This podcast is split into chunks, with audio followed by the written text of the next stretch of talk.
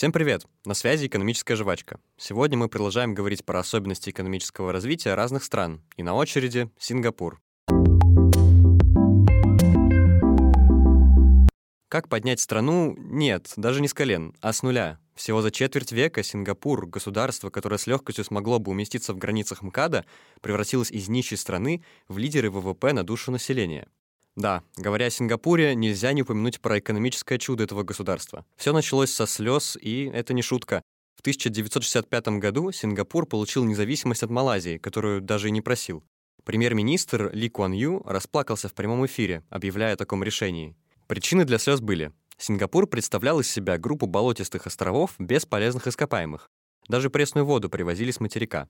Добавьте к этому социальные послевоенные потрясения и агрессивных соседей. Сингапур начал создание пусть и небольшой, но боеспособной армии, вооружить которую помог Израиль. Именно тогда были заложены принципы, которые помогли Сингапуру встать на ноги. Тотальное вовлечение всех членов общества, уважение ко всем религиям, жесткая дисциплина и борьба с коррупцией. В 70-х годах прошлого века было принято решение развивать только те области производства, в которых возможен технологический прорыв. Среди них биотехнологии, IT, коммуникации и сфера услуг.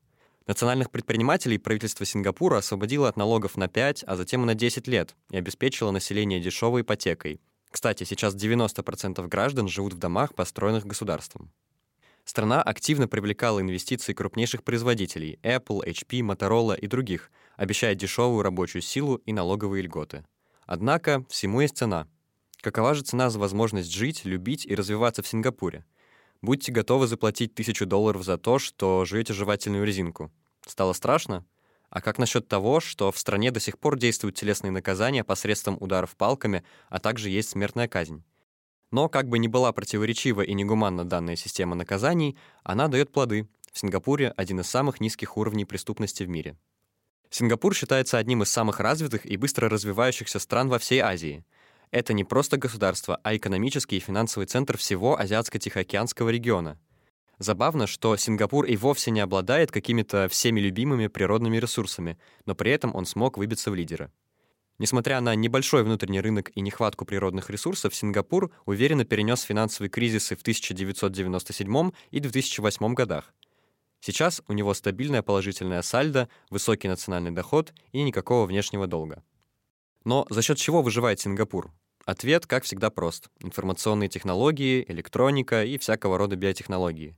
Но помимо производства, Сингапур известен своей финансовой системой — эта страна — дом для нескольких сотен банков и филиалов крупных мировых компаний. А все потому, что рост финансовой сферы обеспечен благоприятной деловой средой и политической стабильностью. Само собой, Сингапур не был бы Сингапуром без туризма. Ежегодно эту страну посещают более 16 миллионов человек. А что их так привлекает? Конечно, культура. А в частности и культура еды. Местные жители живут в ресторанах, условно, конечно — Еда — это форма досуга. Они в них завтракают, обедают, ужинают, проводят деловые встречи и романтические свидания, и так днем за днем. Да что там, даже уличные ларьки с едой, так называемый стритфуд, входят в список культурного наследия ЮНЕСКО. Может, и такая развитость гастрономической сферы придала Сингапуру толчок в развитии?